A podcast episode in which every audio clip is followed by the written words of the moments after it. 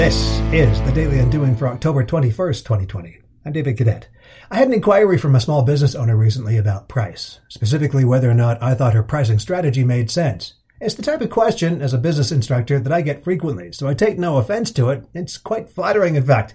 The fundamental problem, however, in asking me about price, or anyone else for that matter, is that for everyone besides your customer, somewhere already within the purchase decision process, pricing is a guess at best. It's an estimate based upon what we feel we know about our customer's level of need and their access to the resource of money. And so the question of price shouldn't be how much should I charge for this product, but rather how much does my customer need it?